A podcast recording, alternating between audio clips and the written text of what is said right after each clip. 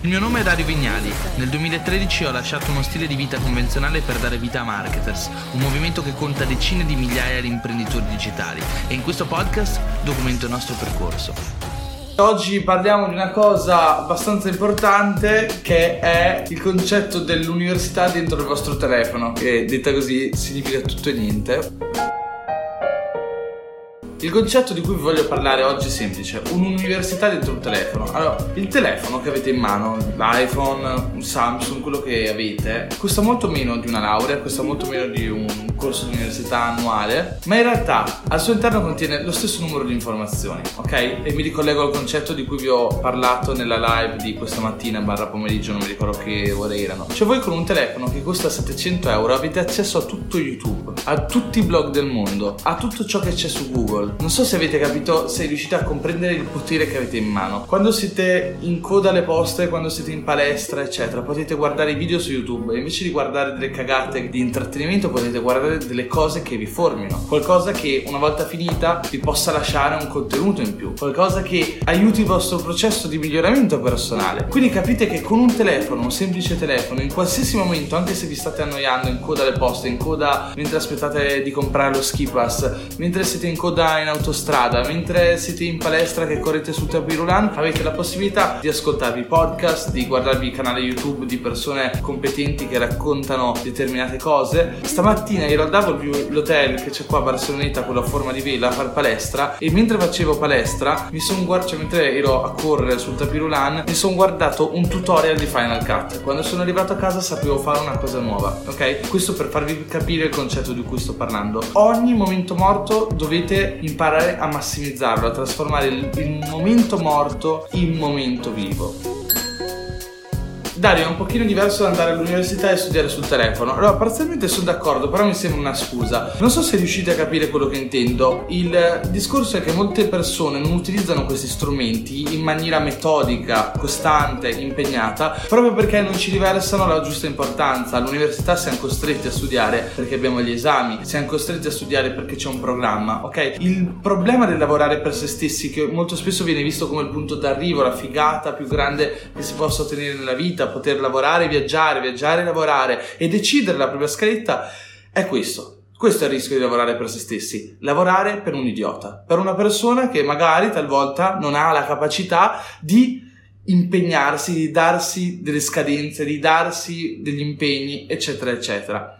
Tutto ciò che voi imparate all'università esiste gratuitamente, ok? Su YouTube, sui siti web, esiste e c'è anche ora di più, c'è modo di specializzarsi. Io sono, cioè, mi, mi, occupo di marketing, sono un esperto di marketing. Se vado all'università della Ca' se vado all'università di marketing, ho anche studiato, dato un esame di marketing, vi posso assicurare che le competenze che trovate all'università sono molto più retrodatate e molto meno concorrenziali rispetto a quello che trovate in realtà sul mercato, quello vero, ossia quello che c'è online, di professionisti che lavorano lavorano e quant'altro e che online scambiano informazioni, condividono informazioni su gruppi, su community e quant'altro. Quindi in realtà c'è più contenuto di valore online che in un corso di laurea, ok? È un'affermazione forte, ma io credo veramente tanto in questa cosa qua, perché online trovate l'informazione viva, l'informazione che ogni giorno viene prodotta da esperti che provano passione per questo contenuto, per, per un argomento, per un interesse specifico e ogni giorno rilasciano nuova informazione, nuovo contenuto, aggiornato coi tempi. Quando vai all'università all'università troppo spesso hai un professore che insegna le stesse cose a pappagallo da 10 anni. Magari hai fatto qualche corso di aggiornamento, ma bene o male quello che fa è ogni anno andare a rivedere le slide che magari utilizzava l'anno prima, l'anno prima, sistemarle e riproporre la stessa cosa un attimo più aggiornata. Molto spesso i professori che avete all'università non applicano ciò che spiegano, perché il ruolo del professore non sempre è anche essere colui che poi applica sul campo. Molto spesso i professori sono persone che sono pagate pagate per insegnare e non hanno un secondo lavoro. Certo, i migliori professori al mondo nelle università private magari sono anche imprenditori nel caso in cui uno studia economia, oppure sono medici di alto livello nel caso un, un, una persona studi medicina e quant'altro. Ma molto spesso nelle università normali colui che ti insegna economia talvolta non è per forza anche un grande imprenditore. Quindi dovete anche capire che invece online avete la possibilità di stare a contatto e di imparare da fonti molto autorevoli, autorevole che paghereste a peso d'oro se dovreste andare ai loro eventi o averli come professori o quant'altro. Bisogna stare al passo coi tempi, ci sono molte più cose aggiornate online, offline ci sono informazioni vecchie non aggiornate. Dipende dal mercato, ovviamente io non sto dicendo che potete diventare medici studiando online, ragazzi lì ovviamente è un'altra tipologia di lavoro, un'altra tipologia di carriera, è proprio un percorso professionale diverso. Però nel mio caso, in quello del marketing, vi posso assicurare che quello che trovate all'università è indietro 5 anni, 3 anni rispetto a quello che sta succedendo ora e ci sono un insieme di ragioni, se ne sono infinite di queste ragioni. Uno, prima di tutto, è che gli strumenti online cambiano ogni mese. Immaginate le piattaforme, i software di advertising, i sistemi di bidding, come Facebook gestisce le promozioni, la spesa e quant'altro, cambiano di mese in mese. Non so se ci fate caso, c'è appena stato l'F8 dove Facebook ha presentato tutte le nuove funzionalità. Oggi il marketing lo fai con i social, i corsi di università a malapena ti parlano dei social, a malapena riescono a stare dietro a tutte le novità del momento, ok? Il marketing online lo fai con i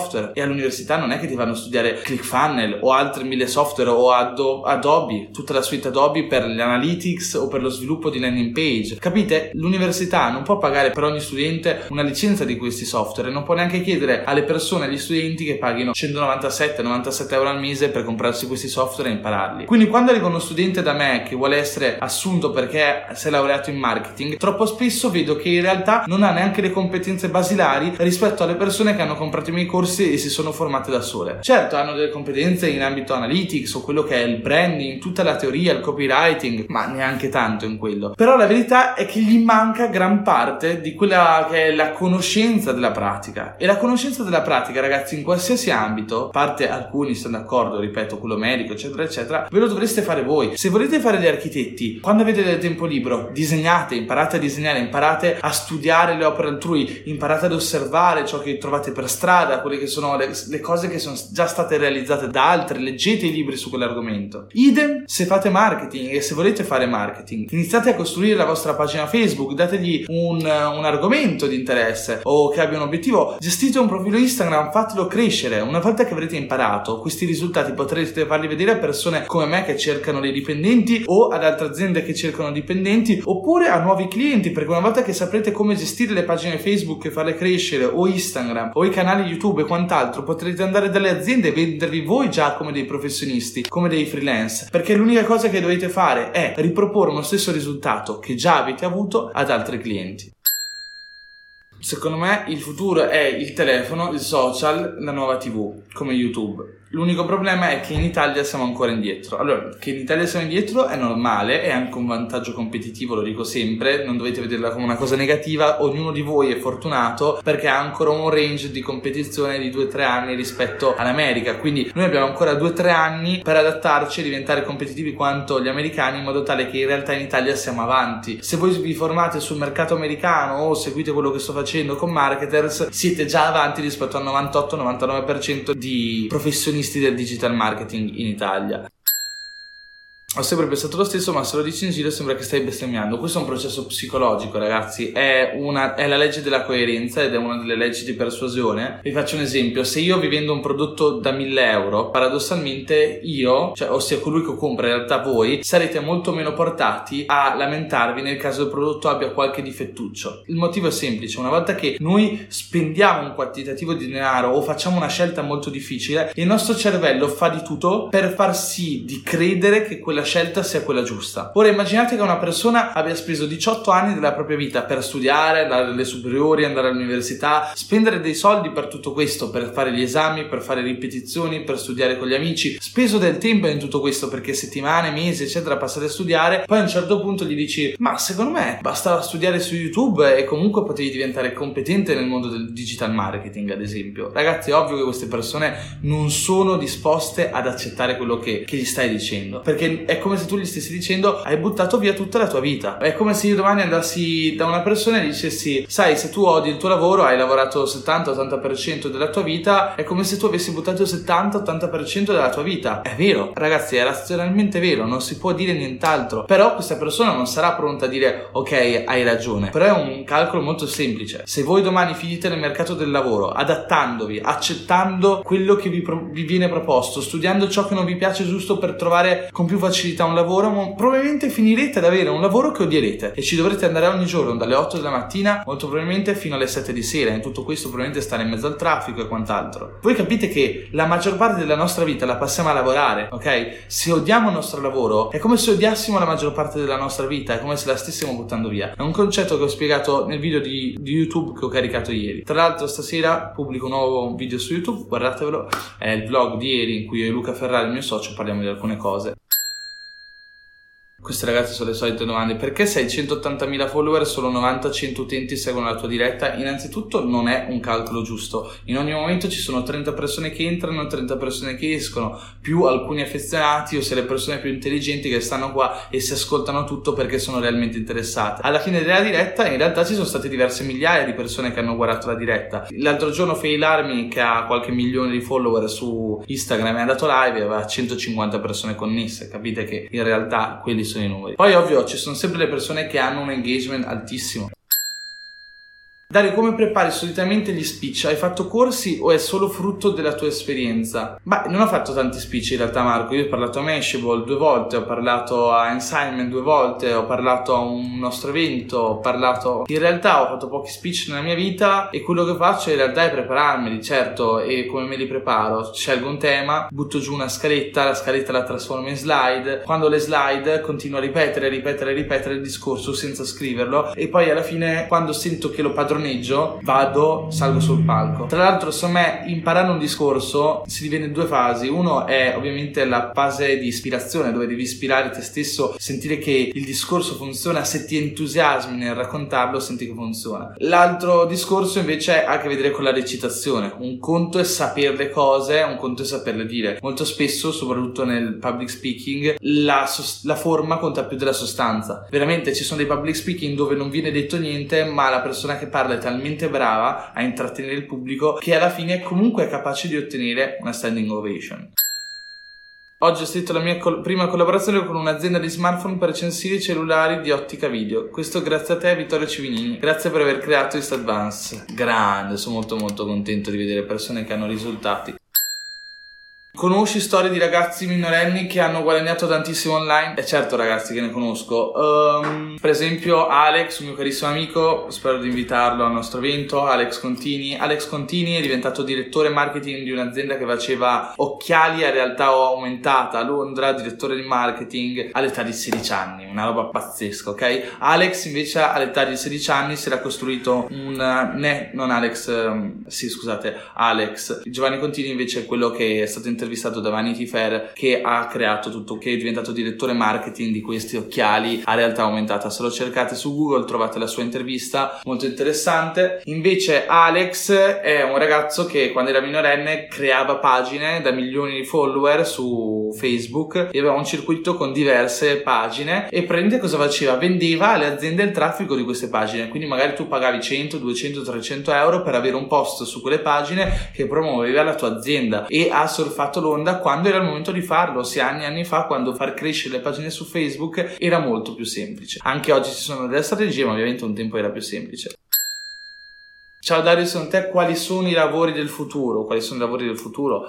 Oh, domanda super complessa e che secondo me ha a che vedere molto con l'evoluzione di quella che è la nostra società. Posso dire quali non saranno i lavori del futuro? Secondo me molti dei lavori che oggi vediamo eh, uscendo di casa saranno tanti lavori che verranno rimpiazzati, ok? Tutto il mercato, lo sviluppo del mercato tecnologico, medico, eccetera, ha a che vedere con un unico fattore, il tempo e la velocità, ok? Due fattori importantissimi. I veri soldi si fanno in questi mercati che hanno a che vedere col tempo e la velocità, perché ognuno di noi, lo sviluppo tecnologico, eccetera, eccetera, vuole dare ad ognuno di noi una sola cosa, più tempo. Pensateci, la medicina serve per darci più vita, vivere più a lungo, restituirci del tempo, curarci e poter vivere più a lungo. Le tecnologie servono invece a dimezzare i tempi. Oggi voglio vedere un film, è un attimo noleggiarlo, non serve più andare da Starbucks, uscire in bici e quant'altro. C'è Netflix. Voglio parlare con migliaia di persone, accendo il mio telefono e con una live parlo a migliaia di persone. Voglio giocare giocare con un mio amico, ok? Un tempo dovevo andare a casa sua per giocare con la PlayStation, oggi posso giocare con gli auricolari tramite internet. Uh, voglio ordinare il cibo a domicilio, non devo neanche più chiamare, ci sono le app per ordinare a domicilio. Qua a Barcellona c'è Glovo, se ho bisogno di comprare qualcosa in un negozio che sta a due chilometri da qua, ci va Glovo per me e me lo porta a casa. Capite dove stiamo andando? Ora ho visto l'app per avere il parrucchiere a domicilio, quindi cerco i parrucchieri, recensioni, mi arriva a domicilio. Tutto questo è per risparmiare tempo, per risparmiare tantissimo tempo. Quindi la qualità della vita, la qualità, tutto ciò che, per cui noi paghiamo per lo più è per avere più tempo. L'iPhone che avete in mano è veramente per avere più tempo e dimezzare i tempi, perché la tecnologia vi permette di dimezzare i tempi. Non vi serve più la macchina fotografica per fare le foto, avete un telefono. Cioè, noi ora stiamo andando verso un futuro dove è tutto iperveloce, ok? Quindi tutto ciò che richiede tempo ed è automatizzabile verrà automatizzato. Il fatto che andiate dal parrucchiere molto probabilmente non ci sarà più il parrucchiere. Voi avrete un, una, una visione VR, quindi di realtà aumentata della vostra faccia con i tagli di capelli che possono star bene. Un algoritmo magari studierà sul vostro viso quali capelli stanno, quale taglio sta meglio su di voi e vi dirà i tagli suggeriti per te sono questi, te ne darà 10, tu sceglierai il taglio che vorrai e con una cosa laser o qualcosa del genere in due secondi avrai il taglio fatto perfetto, ok? Quindi immaginate che nemmeno più i parrucchieri. In Giappone ci sono i primi bar ad ologrammi, che cosa significa? Che tu entri di là dal bancone e vedi un ologramma di un barista che fa tutte le piroette, lancia i bicchieri in aria, vedi il liquido che scende, eccetera, però in realtà è un ologramma, non è una persona vera. E poi in realtà il cocktail ti esce dal bancone. Quindi capite che gran parte dei lavori che vediamo oggi non esisteranno più. Gran parte delle cose saranno sostituite con macchinari. Perché? Perché i macchinari sono più efficaci e più veloci, ci fanno risparmiare tempo e ci assicurano un'accuratezza di lavoro molto migliore. Se mi chiedete come risolveremo tutto questo, cosa fa- sarà di tutte le persone che oggi hanno uno di questi lavori? Eh, nel senso lì sono veramente domande che hanno a che vedere, scusate, con la società e quant'altro. Secondo me tutto questo dovrebbe far pensare, dovremmo iniziare a pensare al nostro lavoro, in che modo cambierà, in che modo dovremo cambiare e quant'altro, no? Deve essere una cosa che fa riflettere, che faccia riflettere. Per me è veramente tosto come ragionamento pensare che da qui a dieci anni tutto potrebbe cambiare. Allora quello che dico sempre è dobbiamo cercare di lavorare nei mercati che hanno a che vedere il più possibile, sono più vicino possibile al concetto di velocità. Esempio, chi è che sta diventando miliardario oggigiorno? TEDMed è l'unico mercato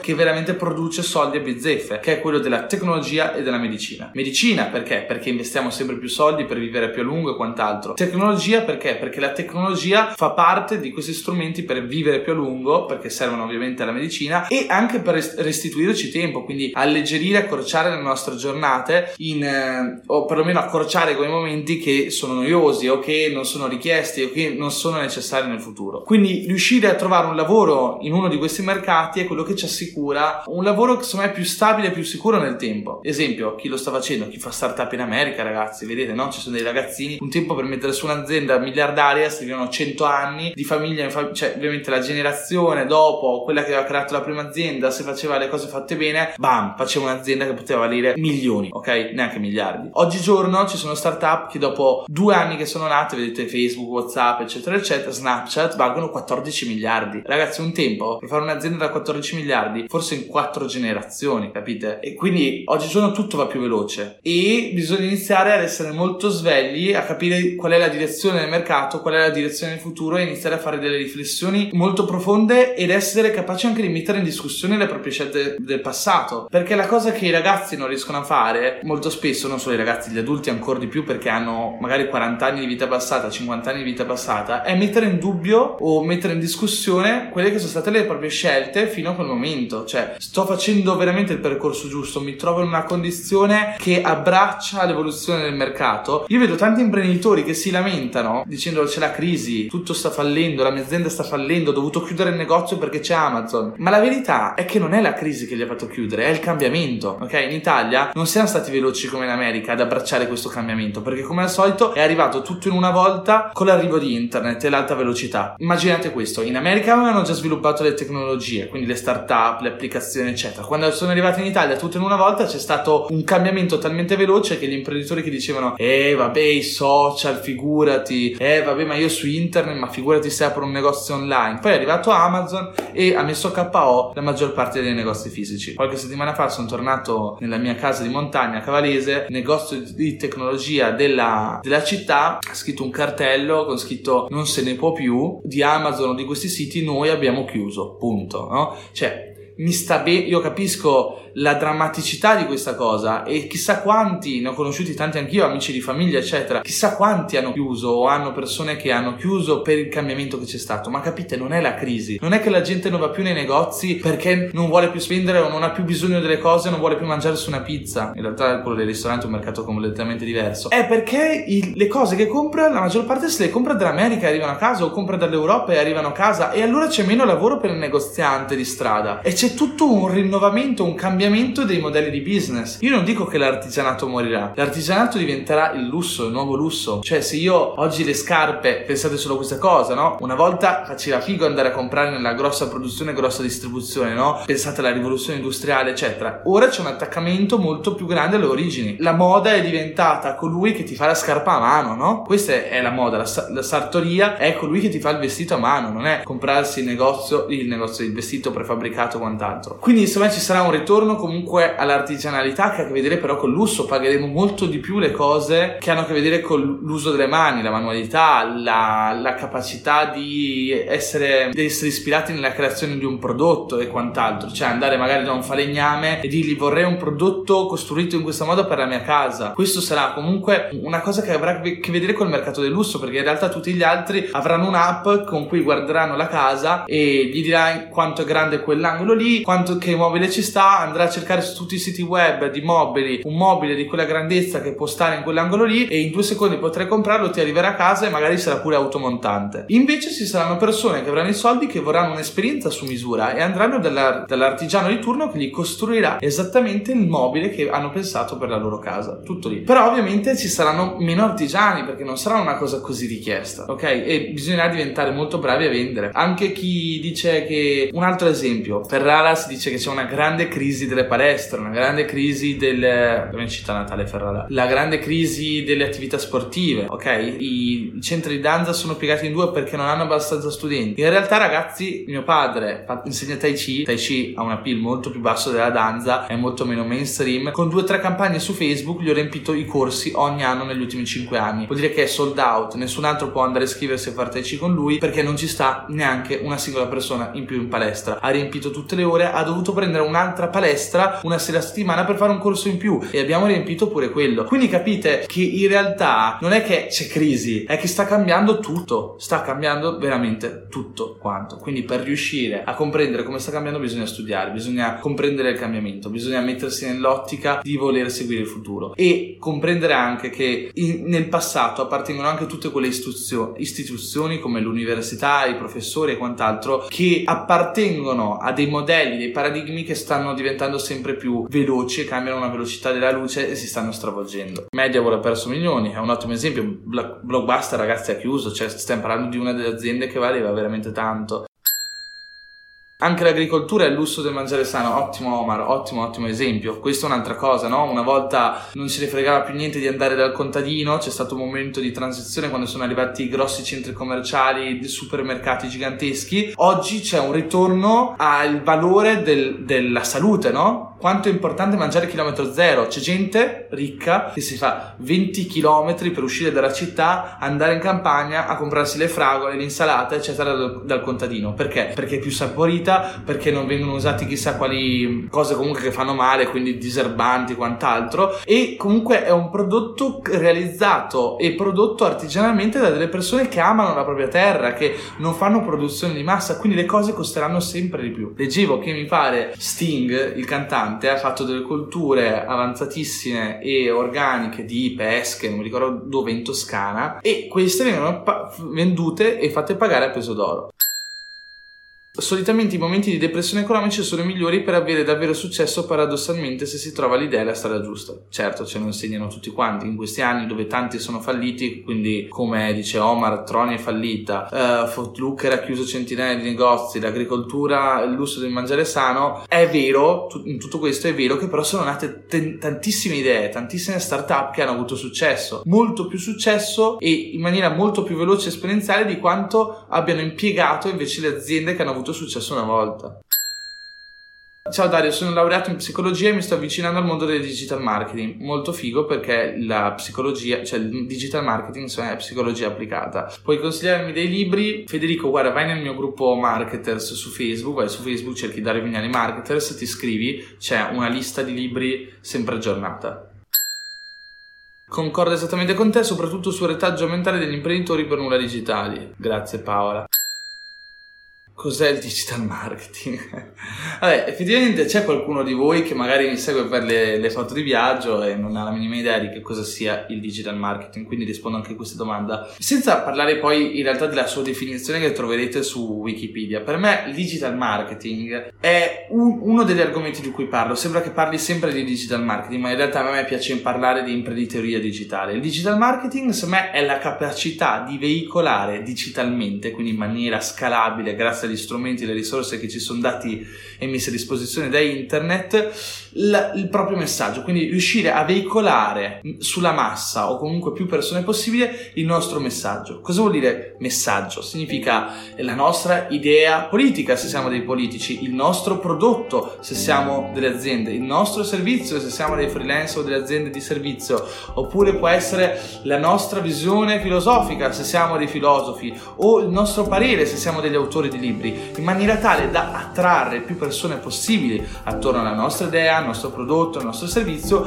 e costruire una community di persone fedeli a ciò che produciamo che come dicevo può essere un prodotto, un servizio, un'idea, un libro e quant'altro, no? Quindi utilizzare gli strumenti e le risorse del web per riuscire ad espandere e riuscire ad esporre il proprio personal brand o il proprio brand aziendale a quante più persone possibile. Questo me è quello che fa il digital marketing e il lavoro dell'imprenditore è ciò che sta a monte, ossia identificare quello che è il proprio mercato, quelle che sono le proprie competenze, ideare un prodotto, un servizio, un libro, quant'altro da riuscire a diffondere grazie al digital marketing, comprendere quelle che sono le dinamiche di profitto. Tutto questo è ciò di cui parleremo all'evento Marketers World, ragazzi, che si terrà a settembre a Riccione e vi ho detto di iscrivervi alla pagina di Marketers World se non l'avete già fatto, riapparirà nelle mie stories presto tra oggi e domani. I posti sono limitati, ve lo assicuro, siamo già 800 opt-in, quindi iscritti alla lista di prelancio, possiamo arrivare al massimo a 1000, 1200 e fate conto che mancano ancora 5 mesi, non lo so, in realtà non ho contato. Comunque un bel po' di mesi all'evento. Quindi se vi interessa iscrivetevi. Detto questo, devo pubblicare le foto che oggi mi sono dimenticato, quindi la pubblicherò ora e devo rispondere anche ai vostri commenti. Quindi ci vediamo sotto la mia foto e vi rispondo ai commenti lì. Ciao ragazzi, un abbraccio.